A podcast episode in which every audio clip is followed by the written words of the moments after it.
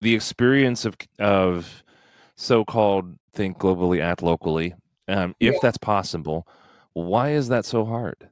It seems so simple. I think people get overwhelmed and they feel like I'm already left behind, you know, or they feel a sense of, yeah, of defeat. And again, I think also people don't naturally associate these kinds of acts as relationship, right?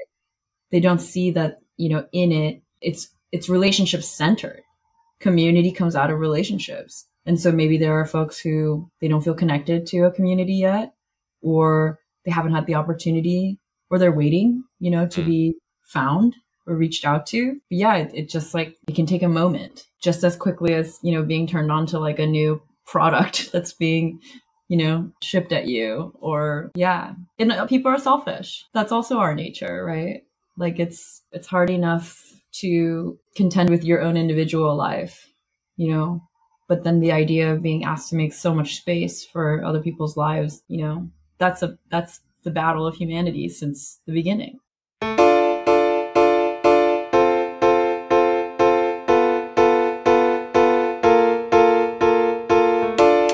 This is Uncommon Good, the podcast where we chat to ordinary people doing uncommon good in service of our common humanity.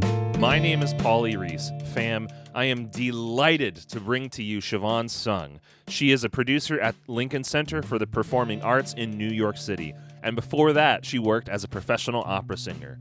Here's your content warning for this episode. We talk about trauma, COVID, natural disasters. We have a discussion of anti Asian racism, and there is explicit language in this episode.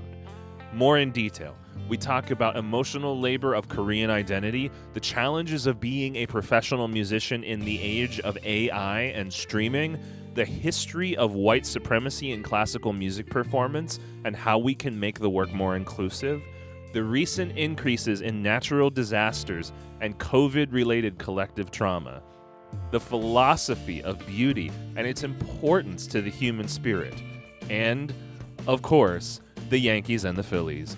I was delighted to have this chat to a new good friend and a beloved collaborator. Please enjoy my chat to Siobahn. So I, I do have a bit of a confession. While I was doing my grocery run here just about an hour ago, I was listening to a wonderful YouTube recording of a recital of yours from Oh back gosh. in 2020. Oh, it was like in And a church yeah. basement. and you and your uh, your accompanist performed uh, Debussy beautifully. Thank you. Thank you. That's so Absolutely. Is that a personal favorite composer for for you? Like it certainly fits your voice, like your your tessitura, wonderfully. Yeah, I love French rep. Mm. I think that French rep is it's like demanding. It's really demanding in a particular way and yeah, I think Debussy's beautiful.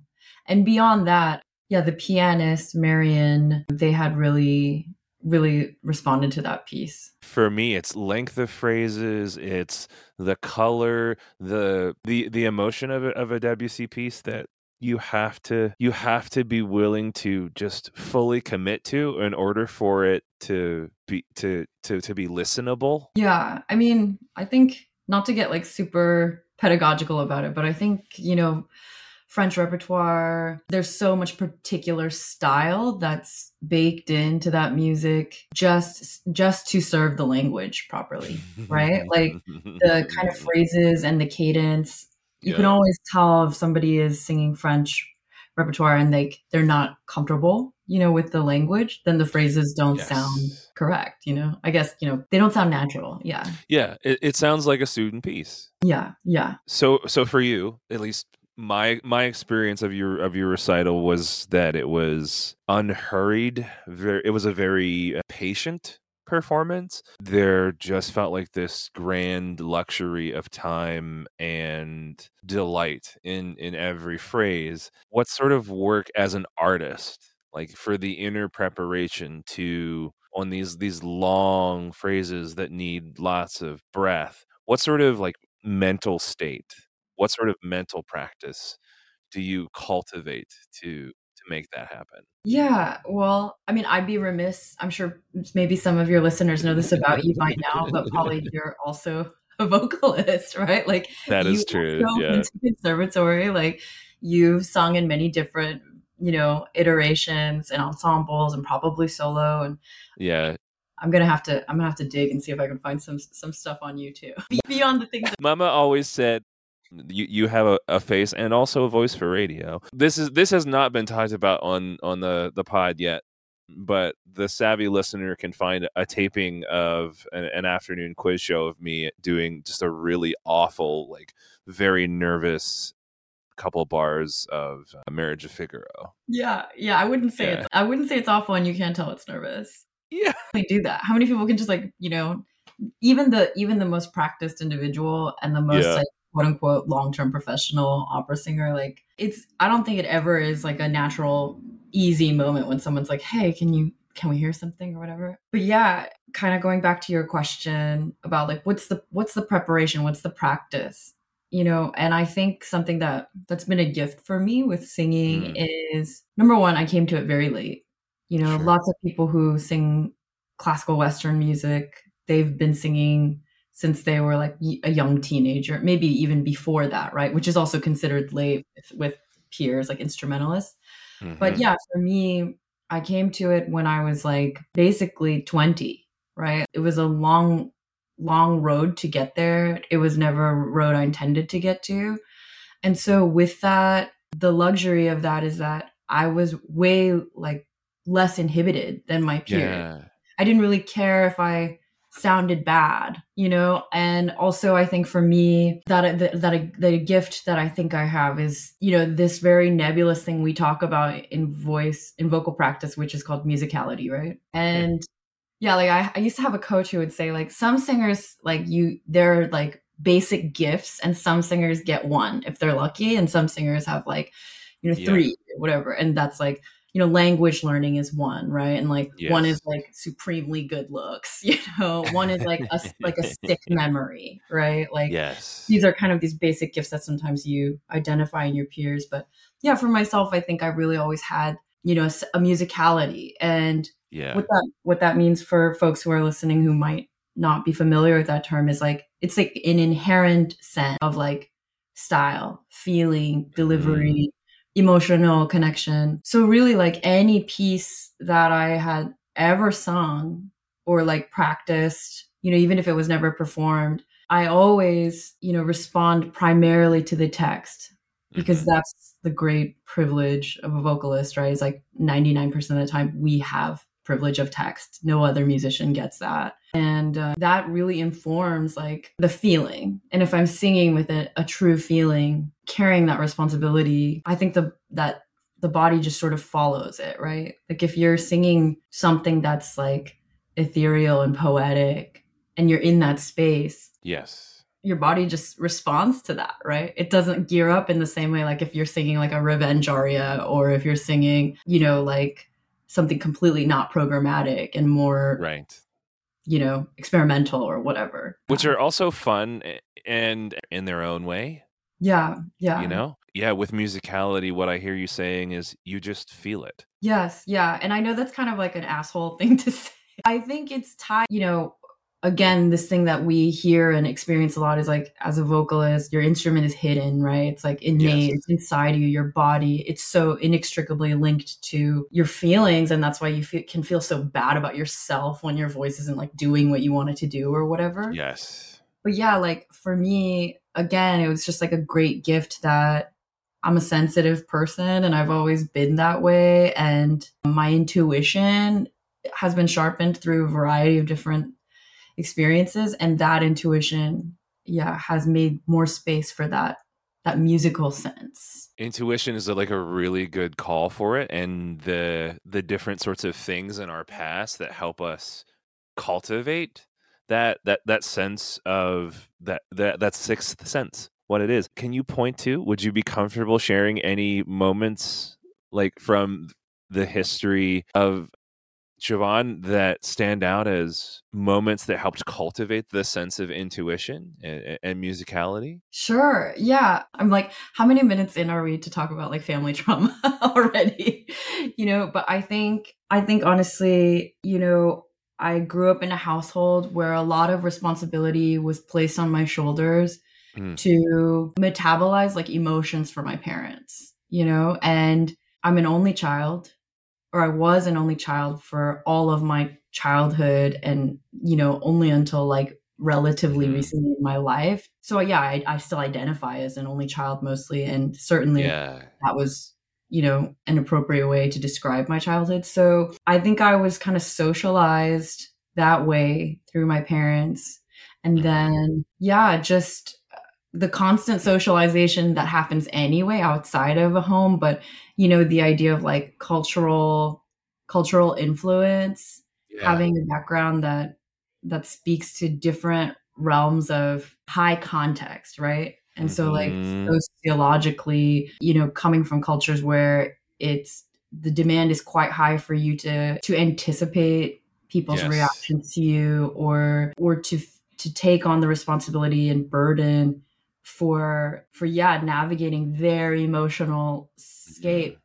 that was really impressed upon me super early as something that would make me an obedient child or a good child or an extraordinary student or whatever. And so, in some ways, yeah, that undue kind of burden that started so early has, Yeah. has really primed me to think more about you know transmission you know whether it's in an artistic sense or just an everyday interaction i still have to sometimes really wrestle with being like overly biased toward Yeah. the other the others like you know space and feeling and all that before that of my own you know which does make you a better opera singer i think you know sometimes but Yeah. Yeah. I mean, premature implied emotional management of others in unreasonable circumstances. We clearly could not be Korean at all. That's not at all who we are. i mean it's just like part of the list right part of that definitely like has that network to like yeah Yeah, yeah. One of the fun things I, I, I think of of of opera and, and musical performance in like digging into a text, at least for me, because I, I remember my early days at Debussy and early operatic work being an associated male bodied person and and having a lovely like not quite not quite profundo voice but low enough to where like you could you could pass for that like if it if it's before like 9 a.m in the morning.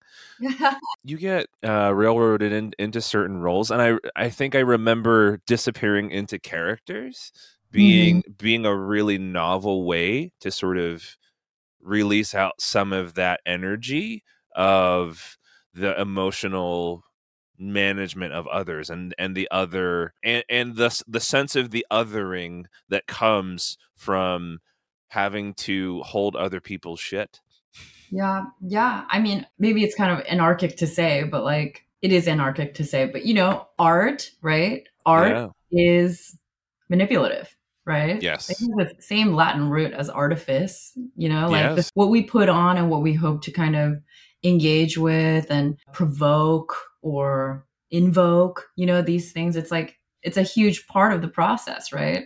That's why music mm-hmm. is so tied to like all, all other kinds of manipulation, political, religious, you know, healing, you know, healing yeah medicine. Like it's all there. It's it's always been there. it has a power to communicate even in spite of human limitation Yes.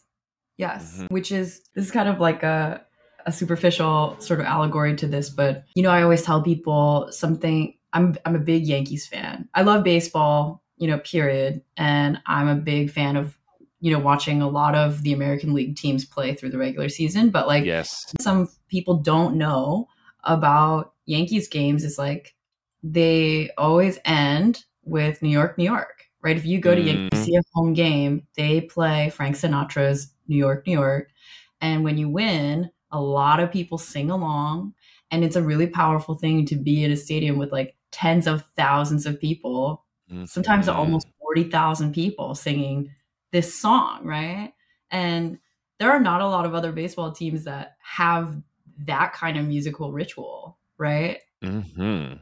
You know I mean? Except for like the national anthem and the take me out to the ball game, you know, at the seventh Yes. inning or whatever. But this thing that really belongs to the identity of a collective fan Yes. base, you know? So I, I think about that all the time when people talk about the power of song music. Since we're on the topic of team sport and we're in a, a, a pro sports season where multiple Philly teams have reached national championship games, I, I need to apologize. though, Thank, thank you. I need to apologize on behalf of my city for um, the behavior of our fans. I'm thinking w- we actually just had the news release that they have doubled the the standard supplies of uh, telephone pole grease yes. that are used. If if you if you know anything about Philly, so we- Yeah. so the the Phillies were just in the World Series. The Eagles are headed to the Super Bowl. We we when we won the National League. Am I saying that correctly? The National League Championship. I think I am. I wish I knew. I wish I could speak intelligently about sports. You are. You're doing great. Thank you, Vanity. What? Uh, no, when we won um, last week, even before the the the final score had been had become official, because it was very clear from from early in the game that we were going to win unless we just walked off the field for the end of the the, the last quarter. Quarter that's right they're called quarters. There were already official announcements by the city i think on our on the city of philadelphia's twitter that they were greasing the telephone poles in order to discourage fans to cli- from climbing them and they were and they do this intentionally through the the the city government social media to be like please Please please please just don't like please, please please don't do anything stupid like don't make us have to arrest you because we'll have to arrest like all of south philadelphia and all of northeast philadelphia Yeah, if they can make it through the flipped cars and everything. Uh, exactly The fu- the funny thing is, like subsequently on Twitter, right? I I saw after that was sort of broadcast. yeah All these people, I was really laughing at. This is the beauty of Twitter, right? This is like the funny Yeah. All these people came on saying, you know, this is a centuries old Italian tradition. You know, they like provided all these like old photos, like dating back hundreds of years of people climbing poles and like hanging smoked meats, like during celebratory seasons, and saying like it's in our blood. You know, like we're going to do it. Like especially for Italian, you know and uh, just like ta- speaking to the inevitability through like this like yeah who knows like yet unverified wood cutting pictures of people like climbing poles during harvest you know really really just uh i mean i love it. I think it's quite romantic.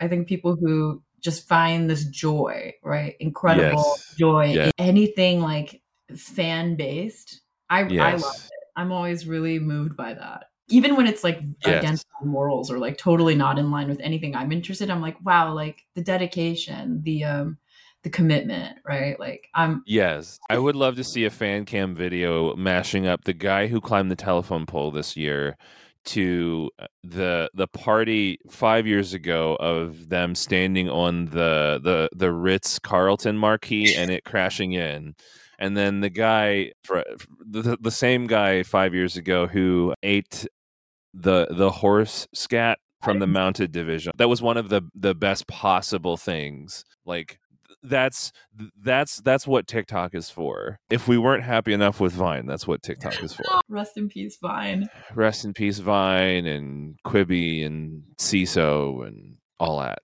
right Is Broadway World still around? I feel like that. yeah I I am uh, this this I, I wasn't anticipating this, and this I wasn't trying, but this actually segues into like it's a it's a nice sort of pivot point to one of the things I've been thinking about. You you work it you you work as a line producer for um, the Lincoln Center, which means for for for the the layperson that's essentially the producer in charge of the budget, other things. But but broadly speaking, there we are. One of the things I've been thinking about is the work that you do to help produce art. I want and back in musicology school, uh, a Walter Benjamin essay, um, "The Work of Mhm. Art in the Age of Mechanical Reproduction," and and and how he was just thinking about with the notion of like the the phonograph, the record player, like how technology is changing the way that people receive, consume, digest art. Yeah. As as someone for you whose job it is to work do the work of helping to create that and then not not only not only that but creating your own i wonder if you can reflect with me a little bit about how you see people consuming enjoying participating in and even creating art in the digital landscape of the now what second third the now third decade of the 21st century? What does it feel like for you? God, what a gigantic question. Yeah, you know, it's interesting because, I mean, first I can speak to the fact that Lincoln Center for the Performing Arts is, you know, is this behemoth institution that yeah that it, even if people are not aware of the hand that it's had in programming in New York, you know, since like the mid 20th century till now, people are aware of at least the constituents that exist on the campus, you know, that that create art in their in their particular medium, right? So some of the Mhm. most well-known consti- constituents on the Lincoln Center campus include, of course, the Metropolitan Opera, the New York City Ballet,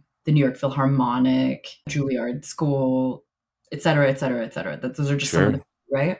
sure First, yeah, I have to acknowledge that because since May of last year, most of my conversations around art, conversations around funding of art, you know, is informed by my full-time job here, right? And then underneath all that, that like drives my exposure to those to those things is like what I like, right?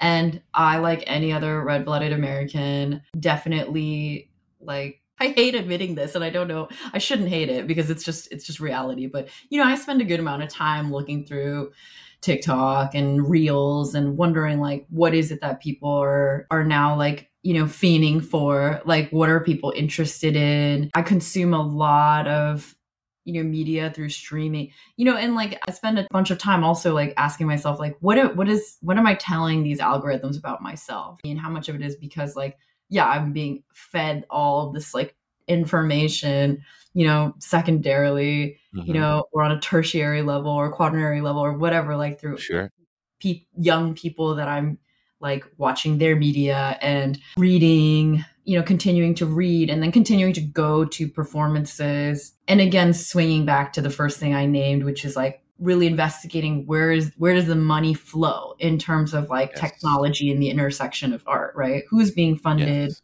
What kind of art is speaking to those with like the historically deep pockets who've continued to fund art in certain spaces, etc. So I tend to have like a rather cynical view, you know, of technology and art intersecting right now because when you have, you know, in the millions and billions of dollars to give to an endowment to Mhm. fund particularly tech technology centric art, Mhm. I don't think that the stuff coming out on the other end is actually what's sustainable, you know? Because I think the very culture of technology right now is still about ephemeral, ephemeral, digestible, very quickly digestible, and current and urgent things people respond to in like Mm. 30 seconds or less or whatever, right? Maybe even 20 seconds or less, right? And it, it's Mhm. still, it's not something that can really be, it's not something that can be perfectly qualified, you know, even with people who have teams of folks who study behavioral science or again can anticipate reactions to whatever like even with that right there's like so many misses so for Mhm. me i am interested in folks who whose personal research and practice has seen an evolution of like technology grow very incrementally in their Mm. career i'm not interested in somebody who i might have never ever heard about having having a career suddenly appear with this giant resource behind them you know and and saying like i'm producing this art. I mean maybe that sounds very judgmental on my end. Maybe maybe it sounds like what i'm saying is like real artists like don't rely on technology and that's not what i'm saying at all but i guess i've kind of talked myself into a circle here. There's I, th- I think what i hear is a question of, of what of how how how the artist comes to a place of agency. Yes. Whether that agency is earned over over uh, a decades long body of work or or now in the case of the algorithm whether it's unexpectedly earned with a viral video? Yeah mimicry really right? Mm. like in most cases. I wish i could t- i have this i have a friend whose artistic practice like blows me away she's an Yeah. incredible i can name her you know i'm not going to talk about her name's Kris Rumman K R I S, and then last name R U M M A N. Here's the thing about Kris is like, but what I can Sure. say about Kris is she really intrigues me. Well, first of all, she's just like an amazing person to talk to. I really enjoy my conversations with- with her. And secondly, her body of work in in a variety of disciplines reflects a very clear thread of identity and investment on her Mm. part. And some of those projects that she's ideating or working through, they do engage technology, right? And sometimes technology Mm. that already exists in every day, but she's found a way to, I don't want to say like, she's found a way to like really freak it sometimes, you know? I love that. I'm really interested in that. Yeah. And I'm more interested in that kind of methodology as opposed to someone who's bringing something to the table where it's like tech for tech's sake, right? And it's like this amazing thing does this amazing thing and it costs this many amazing amounts of dollars to make it do this thing, right? Like it's like when Oculus kind of came on the scene and Mm. in tech could really foresee the development of like I don't know how much I can say these things in your podcast. I'm not sure if these need to get No, go ahead. That's fine. Like Yeah. we're we're not sponsored by anybody as of yet, as of tape date. That being said, Google, come get at me. yeah. Come get at Siobahn. Come get at Flypaper. We'll get there in a minute. But like, no complaints. with Oculus, it's impressive tech, right? And it's tech Yes. that we've probably been talking about our entire lifetime, right? Yes, Whether it's yes. hypotheticals or like fantastical, like whatever. But then it arrives, and then the question is is like still there, right? Like Yeah. what are for? Yeah. What- how much can you really ask the everyday person to yes. like invest in this piece of machinery that's super cumbersome even if it wasn't cumbersome right like to put on your head that doesn't consider like accessibility for folks across the board and then Yes. like watch a movie in there i can already do that Yes. without that thing or like walk around a, a world you know there are, so this is a thing like i'm like more of an ar person than a vr Sure. person interested in ar like augmentation augmented reality i think that approach is something that's always been in art right? Mhm. and this like feverish you know pitch about like making Mhm. art on some other plane that's like more like su- superliminal or hyperliminal like this Mhm. this is bullshit to me like i'm just not interested in that so maybe the only maybe the only sort of space in Yeah. which that activates and excites me is when it's like completely tied to science Mm. so this may be like antithetical to what I just said, but like for example, people who study exoplanets, right? Like Mm. these planets that like we will never ever be on in our lifetime or beyond and hypothetically never know enough about in the time and the distance they are away.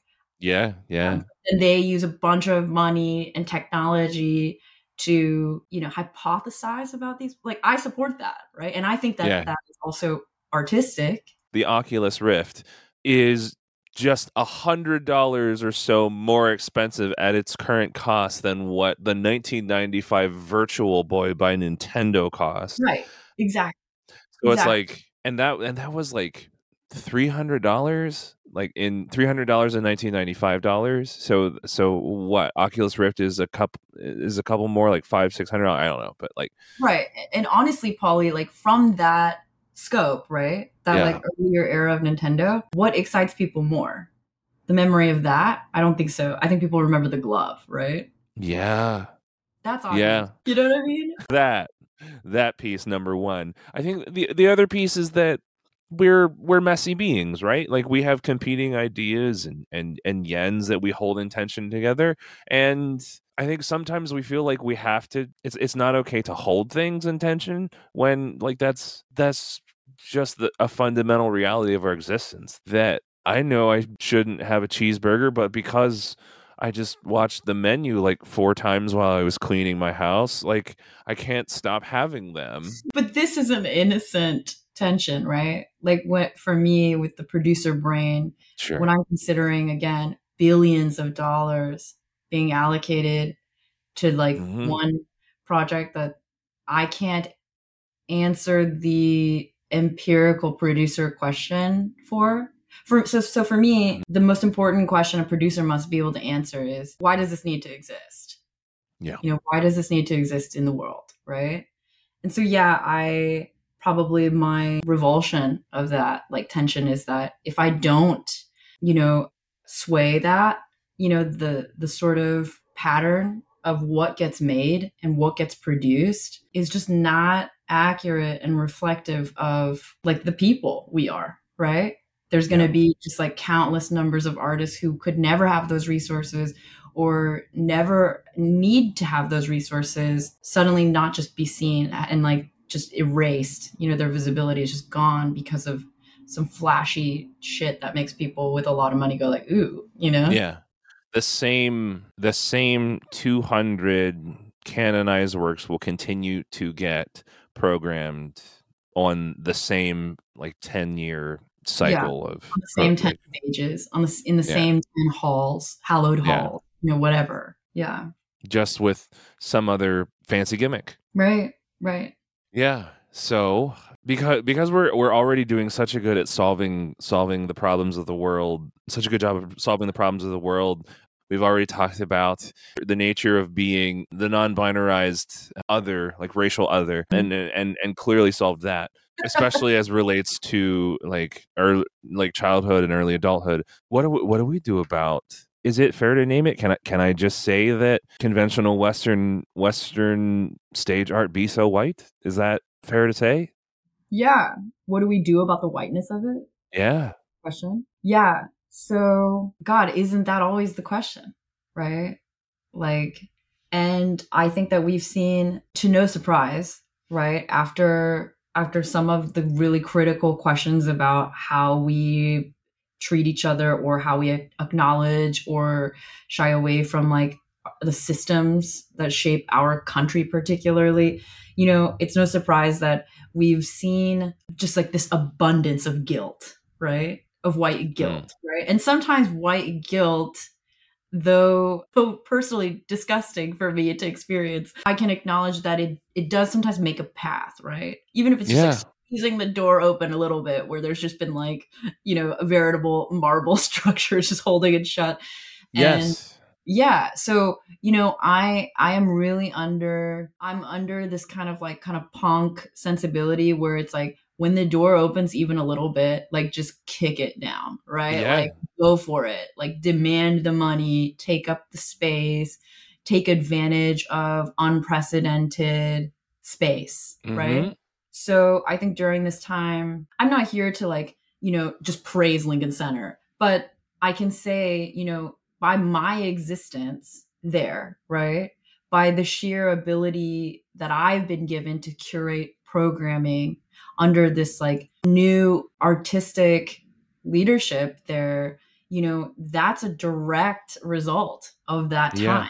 right? Of yes. people saying, oh, shoot, you know we're we're being called in or called out or whatever you know we're being called on to respond and we're going to do that by hiring more people who don't look like the typical people and who don't think like the typical people and yeah. who you know maybe don't live in the same neighborhoods as like most of the people who come to see our art so yeah like again you know we can point to the internet and and you know that's like the mother of tech, right? As this this time sure. during the pandemic where we saw a huge proliferation of art being made easily and cheaply and you know, for example, like I was listening to something not long ago that spoke to the fact that like queer comedy really took this huge leap during the pandemic. Yeah. Like even the visibility of like queer writers the yes. fact that you could even think like oh there's a show about queer centric themes and i know there's queer writers in that writing room that's not something yes. we could have said you know in 2018 2019 right so yeah to like flatten this enormous shadow right of like the white institutional presence it is happening you know it's happening through just people showing up right people mm. bringing their community into bravely and sometimes like against like all difficulty like we can't blame people from not wanting to bring their community into opposition mm-hmm. into the oppressive space right mm-hmm. but more consistently that that's done i guess what i'm trying to say is like yeah like i think force force is not a bad thing and i think experiencing something give way because of your will because of your Mhm. community's willfulness. It's a really magical and revolutionary thing and something that like I don't think a lot of Americans thought that they would see or have to contend with in their lifetime. And I'm really Mhm. happy that that we're living in that right now. A common theme among previous guests of the podcast has been our very existence, our presence, and perhaps even our very survival is in itself an act of resistance. Absolutely. Mhm. Absolutely. 100%.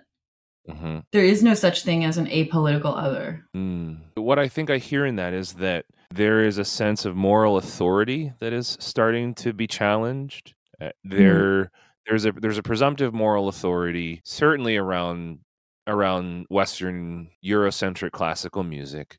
The, the the the the crystallization of the 19th century symphony orchestra and like you know vis-a-vis the era of culminating in the era of Mahler etc all, all of which it just represents a particular version of of music that would quickly be become from the the largely public and and perhaps not pedestrian but at least accessible form that it that it was at one point to now this form that is still thought of as being one of the highest forms of, of, of music uh, in terms of of aesthetics and beauty and poshness I'll, I'll even go as far to say but it's become by and large highly inaccessible to nearly everyone Yeah. I would say even most uh, most white folks there there's not there's there's not an avenue to actual like personal enjoyment outside of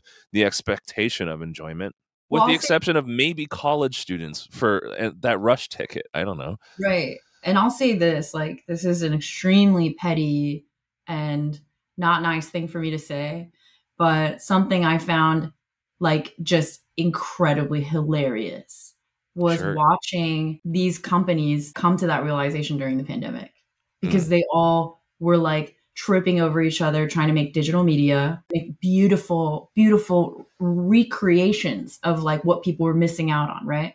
Like Mm. these people thought oh i just have to like make people feel like they're back in the hall or back in the theater. But they didn't understand the medium which through which they were trying to do that. And even when they did quote unquote successfully do that nobody watched that shit.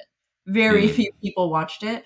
Even fewer people wanted to pay for it and i just i loved that. I thought that was like just the most delicious like schadenfreude like ever. Like i was like of course like do you see that now? Like why would people want that? They need something different yeah. you know? And you are tired. On, on a personal level I'll just say both conducting producing and then doing the post production for virtual choir video was exasperating. Of course it was, because you probably had all these people telling you like this is how it's gotta be and la la Yeah. la. And it's just like, no, like sorry, you cannot take a live experience and try to recreate it somehow through a digital experience. Because what people want from a digital experience is something that they have again agency and engagement within. They don't want to sit in front of a computer and just be like, I'm at the theater. Like it's not the same thing. And I don't know why people didn't grasp that very fundamental truth. Hmm. Do you think audiences have changed? Because we've spent so much time paying attention to digital media, which you've identified represents the capacity of the viewer to have a level of agency beyond what we would normally associate with the cinema, the symphony, the ballet. Frankly, most of the stand up shows that I sit in or some of the the long form improv comedy that I that I've coached recently. How how do you see the behaviors, the needs of of audiences changing as as the world starts to open back up? Yeah, I think this answer have audiences changed? I think they are changing more now than they ever were before. Yeah. I think younger people, while maybe in their immediate localities don't have access to the whole breadth of, you know, theatrical experience or artistic experience, that they Mm. know that they could, right? That it exists. Like, you know, maybe 20 years ago, there's a teenager in a place like, you know, Bloomington, Indiana. That's not a good example because there's like a lot of opera there. Let's just say like some teenager in some very Yeah, remote, yeah, yeah. you know, can only piece together based on like past media of like their idea of seeing, you know, a, a performance that's outside of their everyday you know, access. Sure. It's not the same for a teenager today, you know what I mean? And this idea of like people being really like globalized and homogenized Mhm. by their by their like social media intake and you know what they're accessing that accessing that way and then you know just sort of this like kind of middle generation also still having that technological facility and the people who Mhm. determined audience behavior or buying practices or subscription practices that's really small now right Yeah. like those it's like this reverse telescoping effect now where we're seeing audiences being more populated and i mean of course i'm speaking to this privilege of being in new york city and having a Sure. different experience of that but i can guess right i can guess that there are people throughout the country again who just have a different different breadth of access that they didn't have before Yeah. Yeah. I uh, my parents still have my my tapes of uh, Jan Hooks and Phil Hartman's era of Saturday Night Live Hmm. rolling around. Uh, to your point, and now, of course, uh, because of the wonders of an unnamed video streaming service, so does everybody else. Yeah, exactly. Exactly. And yeah, so I think this entitlement has has been a good thing, right? The Mm. entitlement that's gone out to the world where people are like, I should be able to see that. I should be able to like access things in retro. Yeah. Mm. I should be able to have my parents' night. Netflix password. Uh, Yeah, that another hilarious walk back, right? The entire corporation saying like, "Oh, just kidding," you know. We saw the imminent like closing of a door, you know. Oh no, you know. yeah, I want to do a, a little bit of a New York speed round. Um, this is a sort of like, what's your favorite or either or round. Hmm. Feel free and offer as much as li- or as little explanation as you like. Okay. What's a better day out? A really good Sunday gravy somewhere deep in Staten Island, or a Sunday hike wandering the the outbuildings of Governor's Island? Oh my gosh, that's hard. That's hard. I think I don't know if most New Yorkers have been to been to Staten Island. Sorry, Staten Island. And you know, for of course, we have to acknowledge that not everybody calls it gravy too, right? Depending, even if you're from an Italian American background, it's like there's the gravy contingent and then the the sauce contingent, you know. But yeah, for me, I would say, yeah, I'll go to Staten Island. Why not? Seems like a like a deep, deeply freaky place to go. Governor's Island, it's a little sanitized, I think, now. You know, what happens there, people identify with Coachella, all that. Now, now Randall's Island is a weird place. That that place, like, I think kind of demands a, a visit. the thinking about the the the demise by inflation of the dollar slice Hmm. are we losing one of new york's great institutions or was it just really shitty pizza the entire time Yeah, you know, the thing is, I have to defend it. I I think that is a part of my like New York crest is that the Yeah. dollar slice and the pizza that's available here is by and large going to yeah, it is better than most of the pizza in the country. It is the best. it is the best. Bar none. You can't tell me anybody else has better pizza. We also are proven to have better water here, which as we all know, you know, everything in water informs bread, you know, and and how that Mhm. tastes. The reason why we have great bagels, right? Yeah, no. Sorry. It'll come back. The dollar slice will come back to the true dollar and the quality has remained just as good. It'll be like the it'll it'll be the size of a dorito but yes it will it will come back someday that, that would be great I, I i would love that what is the best touristy attraction that you would actually go to without having to guide someone around to it Yeah. I think this speaks to like what generation of New Yorker I am. Like Mhm. not not necessarily like actual age generation, but you know, I Mhm. moved to New York in 2012 and um you know, the High Line had been the most anticipated, you know, fixture of the West Side forever. And when it was established, like everybody was on there. I mean, people are still on there every single day, but I do think it's it's a beautiful walk.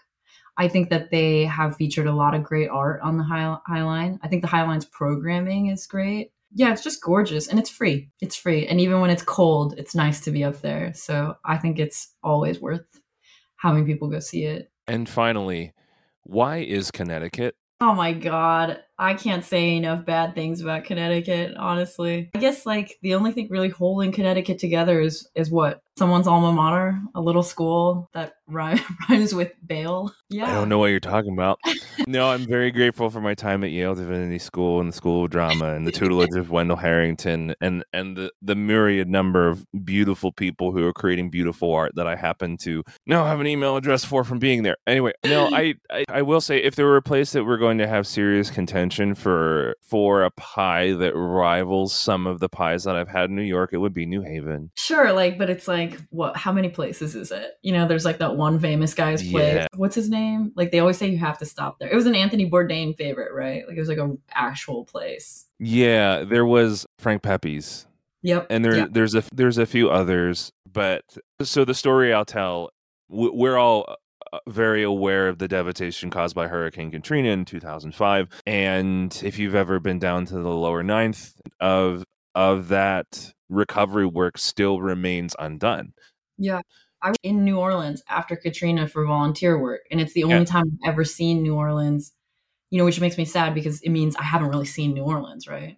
So, yeah, truly, yeah, truly devastating. Sorry, you were saying. that no but so west haven connecticut is the same way. There's at least at the when i was there in 20 2016 nearly five years after the impact of hurricane sandy that recovery just same thing. Like the the there are talks about how from the the rudimentary tagging used to mark houses and and how many people used to live there whether they how how much demolition work had been done so far how badly they'd been been looted that those those sketches and artist renderings were what informed like some of the art in a lot of the the AAA um, prestige like dystopian um, universe games of, of the present day looking at you the last of us. But um but but there's no to to to your point talking about like the lower ninth talking about west haven there are these communities that they might not even have less of a tax base but because some of the basic resources needed to make them livable like grocery stores public transit clean water in some cases career services and after school programs for children there's there's just been no recovery yeah. and en- entire neighborhoods are are at least when I was there in in uh, 2021 are are still gone. a lot of the failures of our federal government and in many cases that can't recover from yeah real real states of crisis Yeah, had an uncle who worked from FEMA and was stationed in Puerto Rico for for a number of years, and I mean it's the same. Like that that stupid, just utterly disgraceful picture uh, of President Orange tossing paper towel rolls is just barely a caricature of the way that places like that are treated on the regular because FEMA does not have the funding to have the infrastructure to distribute the funding that it actually has access to. yeah to our knowledge yeah Right? Fair to our- to our knowledge. Fair. What that at least I'll I'll say those are the stories anecdotally that I've that I've experienced. This is a podcast that's supposed to be positive and informing and insightful. it's good in the title let's get some good in here we joke about it. These things are uncomfortable, but uh, that's a part of our stories too, right? of course, of like course. they're it's a part of that like dealing with the the quiet discomfort i think that so many of us might have just sort of discarded in favor of netflix or the holistic wellness industry or espresso martini? During during some of the, the harder lockdowns I, I i think one of the things that we're seeing now is there are now well what do we do about this? Like do we do we identify the collective trauma the collective compound trauma that we've all continued to have inflicted upon us which which may or may not have been exacerbated by any number of factors be they municipal statewide or or federal or or international for that matter? And how do we as humans live with that? Move on or not from Yeah. that i guess i wish i have an answer i don't know what's your answer i mean I- this is going to be like a pretty like kind of buddhist answer i guess i'm not a Please. buddhist but you know the the question of what do we do right it's it's quantum right it's like that also Mhm. includes the question of like what did we do before right Mhm. and the very reality is that disaster, yeah, just disaster in in human nature, it's been there our entire lives whether we knew it or not, right?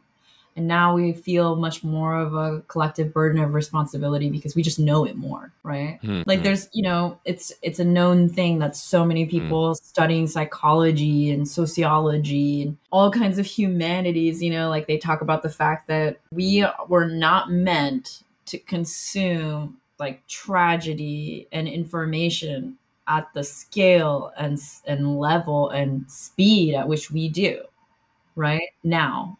That you know like it's literally mm. like you wake up in the morning and if you look at your phone you could have like 15 notifications just that you could see you know initially about all the shit that happened while you were sleeping right? Yeah. like all over the world. And so you know again this is like my kind of buddhist answer is like first ac- just accept accept that the world is what it is right? Mentally accept the present givens. Because i think the moment that you start with like why and why why why and now what and what's next is like you know where you're, you're kind of doing yourself a disservice. This is speaking as like a person who like really doesn't experience getting dysregulated well. And this is not talking about like privilege of like oh i just don't want to know. It just means that if you are in the know you know just accept that you cannot answer to everything Yes. right so you know again and then like i want to move to like the very like late 80s early 90s kind of thing of like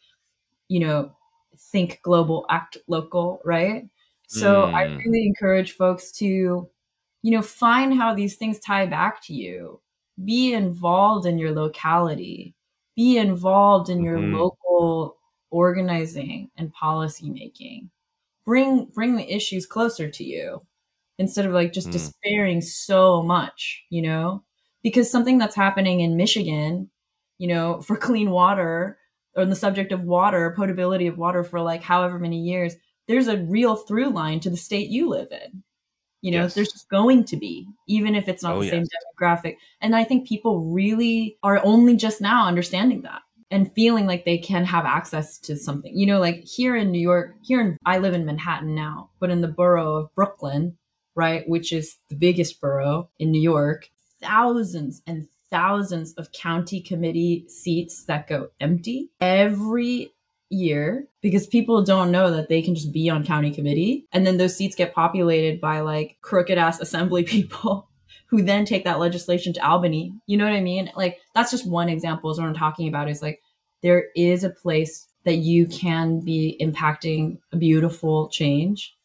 And if that means for you it's like keeping your yard clean, like that's fine. You know? And so yeah, just I want people to accept but not be defeated by the largeness of everything and really like kind of like just be aware of of what is in your capacity right there you know and i think through that kind of practice you know you do find yourself in positions where you can make a larger impact sounds like i'm running for council or something but you know what i'm saying yeah I mean, you you have my vote. Why is that so hard though? The the the experience of of so-called think globally, act locally. Um, if Yeah. that's possible, why is that so hard? It seems so simple. Yeah i think people underestimate themselves at the same time that they're contending with like our culture right? This culture that we talked about earlier of like quickly digestible quick quick quick fast impact donate now click the link now you know read the article it only takes four minutes and 27 seconds or whatever you know? Like i think people get overwhelmed and they feel like i'm already left behind you know or they feel a sense of yeah of defeat. And again i think also people don't naturally associate these kinds of acts as relationship right? They don't see that you know in it it's it's relationship centered.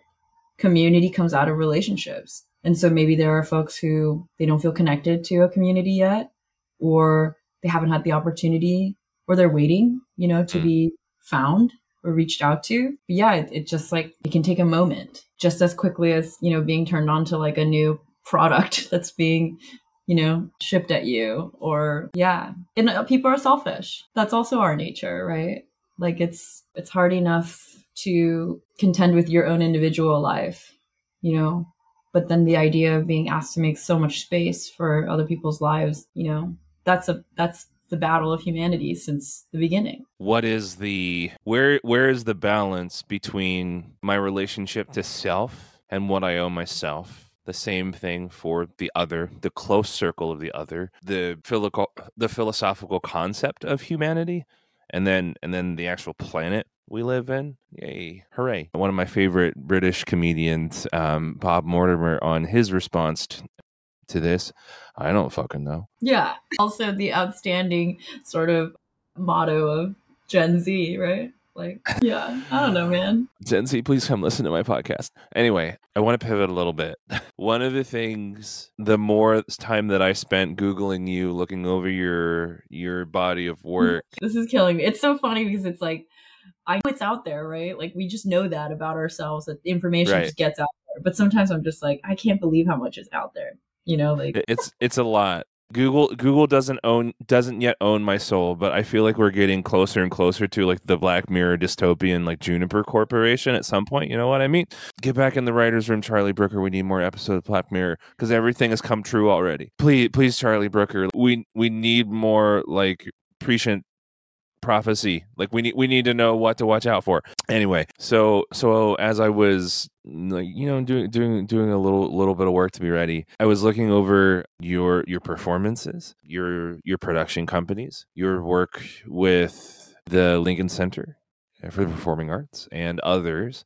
And across all of these things i would say that there feels a spirit of entrepreneurial curiosity because what I discover is you're not just creating art and you're not just you're not just producing art but you're finding ways to both produce your own and then enable others to produce theirs. And I wonder if you can tell me am I on to something with your work? If so, where does that drive come from? Yeah, I not to be reductive and like you know, not give myself the credit or whatever, which I want to do. I do think that hey, you must be Korean. To any like really well-adjusted Koreans out there who might hear this, like we're we're so proud of you. We're really proud of you, and thank you for being good models. Absolutely, you keep being you. You keep being you. Yeah, no, I think that honestly, something that I'm I'm proud to be, and you know, you can point to like my Virgo sun. You can point to like any like thing about me it probably like I probably agree with you is that I have quite an opinion. I have really an opinion on so much. And I think I'm pretty like vehement about some of my snobbery. I just think I have good taste. Like I'll just say it like that. I think I have impeccable taste. I think I have I have an intuition for what provokes people, what makes people mm. like take an extra second, what makes people mm-hmm. stretch beyond themselves. I think that this is exciting, mm-hmm. you know, about people you know, period. And I really live for the moment of seeing someone cross through a veil. You know what I mean? Like I'm I've always been that person that's like, you gotta watch this, you gotta read this, you gotta take a second and see this thing, you know, because I'm so confident at the impact it may have, you know? And so mm-hmm. when I am producing, it's it's almost like I feel like I've left left some of this behind, which mm-hmm. I'm glad, but like now when I'm producing something, it's because I am like so in love with it, you know, and I want other people to be in love with it too. I guess that does make me like a good, you know, like a politician in a sense, right? Like I think I am a good politician about like what I love. And you know, when I was a kid, I always found these certain certain things fascinating like, you know, the idea of a diplomat, the idea mm. of a missionary, the idea of a cult occult leadership, right? Like this kind of stuff was really fascinating to me because why wouldn't it be? You know that you could you could sway a thought, that you could sway a spirit, that you could redefine an experience for someone, right? Like like drag is like this for me, right? Like drag has this incredible power to recontextualize a song. You know, a drag performer can just take a song and make it something you never even thought it was in your life before. Anyway, what I mean is like if I'm producing something or making space for someone to produce their own work, it's because I'm endorsing it. It's because it's something that that I myself would have done had I, you know, had that person's uh, acumen or resources or time or whatever. It means I looked at something and I saw myself there, you know, and that I saw a moment where people could come together and become a community around a moment. Yeah. Again, very romantic, right? Like I'm really into the romance of of the sway, of the sell, really, right? Yeah. Which is why immediately we talked about, you know, whether you knew these things about me beforehand or not, I promise you we would have talked about opera and the Yankees tonight, you know, because like that's that's, you know, on my crest, right? And they're Yeah. related. The things that I love all are re- related and have the same power, I think. what else is on your crest? This is so ridiculous to say. I think beauty, you know, I think the idea of Mm. beauty, the and, and what I mean by that is like the uncanniness of beauty. So many things that I get excited about or really hold my attention or grab me or that I'm like talking about is like something uncanny, right? Something that you know, against all odds shouldn't exist or, you know, is producing this effect that you would never ever, you know, anticipate. This, you know, I, beauty is a big one. Another one is, I mean, these are all words for the same thing, really, right? Like I was thinking like poetry is one. Yeah, same, same thing. Music, same thing. Yeah. And then there's like all these little things that I've loved since I was a kid that are just like, again, under the same umbrella, like, like how like just the sheer beauty of certain things. Like, you know, as a kid, I was really obsessed with like pearlescent soap. I was obsessed with pearlescent, reflective, you know, like iridescent, Mm. something that contains so much and can change like second to second. And,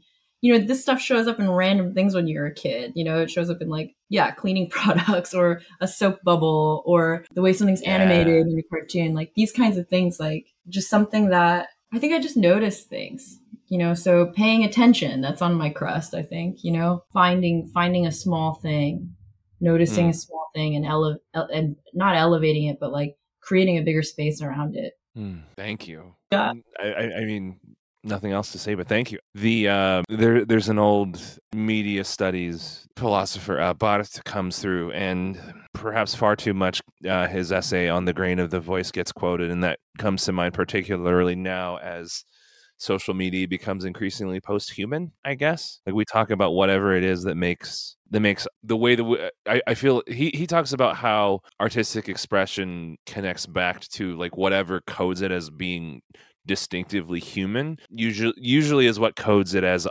authentic as opposed to front. And and I, I think what you've just described is like the capacity to to have have a human experience any moment and any anything could potentially be that.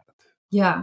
Yeah. Yeah i'm interested in like raising the stakes on meaning you know? Like i remember as a kid like the you know the the first time that i like ever got a camera like a film camera and you could buy like black and white film right? I mean you can just do that. You've always been able to do that. But as a kid like you know my experience was not seeing black and white photography or sepia photography right? Like sure. for most kids i think in america like in our generation right it's color photography. And then the, yeah the first time i discovered black and white film like i was so enthralled right? And i was like this is incredible. Like why did yeah. why did anyone ever want color you know? Like and i would just spend so much of the little money i had buying black and white film because everything that came out of the film felt like more dramatic you know just more dramatic. Yeah like you know and and and like i would just like pour over photos of my friends and think like oh my god like it just, just looked like a different type of person you know and like Mm. the meaning of that moment is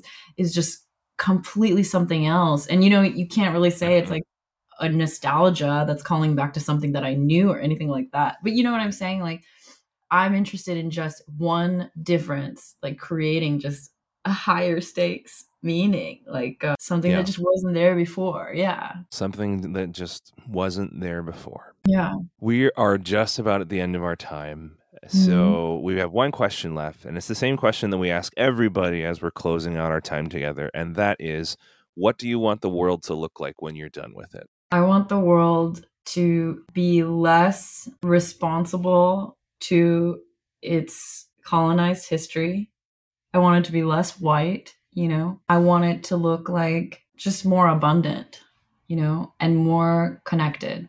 Like, I want people to feel less alone, and I want people to feel like what they love could be loved by everybody. Yeah, I want world peace, you know, but really, I do.